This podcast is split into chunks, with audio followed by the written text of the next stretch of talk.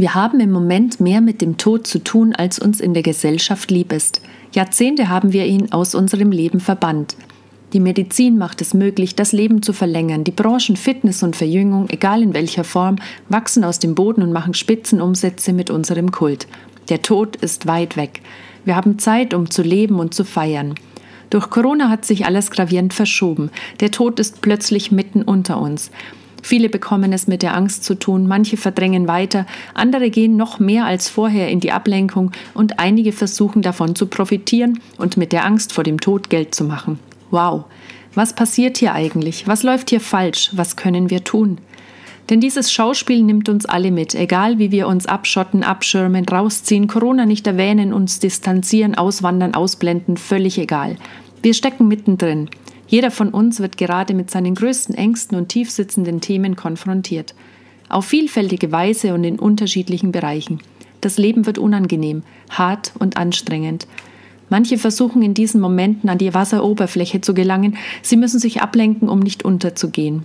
Manche lassen sich von ihrer Angst und der vernichtenden Einsamkeit berühren. Und hier wird es heftig, denn es gibt gefühlt keinen Ausweg oder keinen Sinn. So kommt es dazu, dass Seelen gerade an dieser Stelle auch entscheiden, zurückzukehren. Das Leben wird zu viel. Auch wenn wir uns alle selbst unsere Aufgaben für ein Leben hier auf der Erde stellen, können wir jederzeit entscheiden, zurückzugehen. Auch das erfordert viel Mut.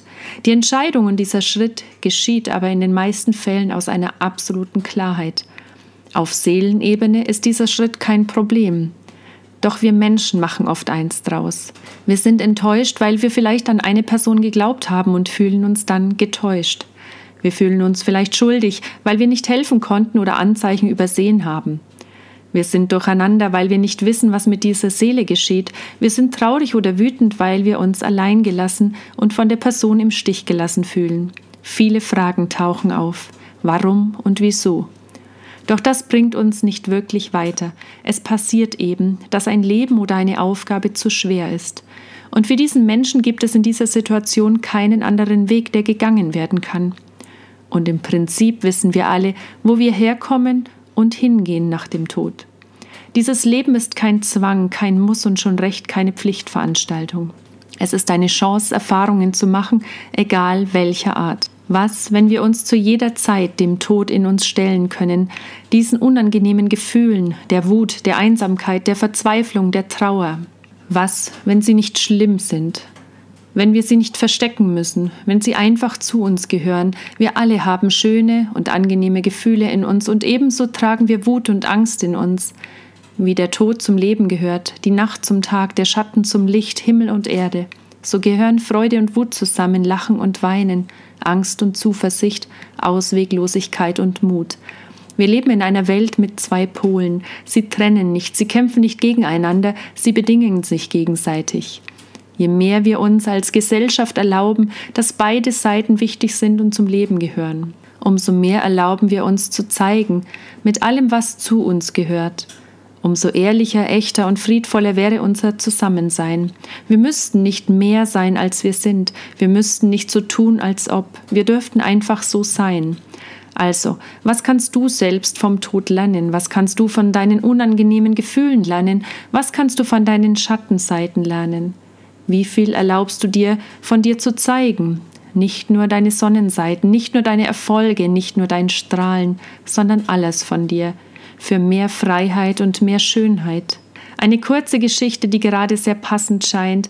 Eine Seminarteilnehmerin vom Enlightenment erzählte mir vor ein paar Tagen am Telefon, dass sie sich selbst noch nie so hässlich gefühlt hat wie in diesen intensiven drei Tagen des Enlightenment. Sie hat so viel geweint, gehasst, gelitten, gefühlt und sich gespürt.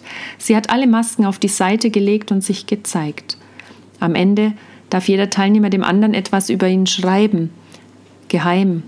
Diese Botschaft liest jeder Teilnehmer dann erst zu Hause und sie hat darauf so oft gelesen, dass sie hübsch ist mit den Tränen in den Augen, dass sie so wundervoll schön ist, dass sie so leuchtet und so echt ist. Das Wort schön hätte sie nie mit ihrem Erleben zusammengebracht.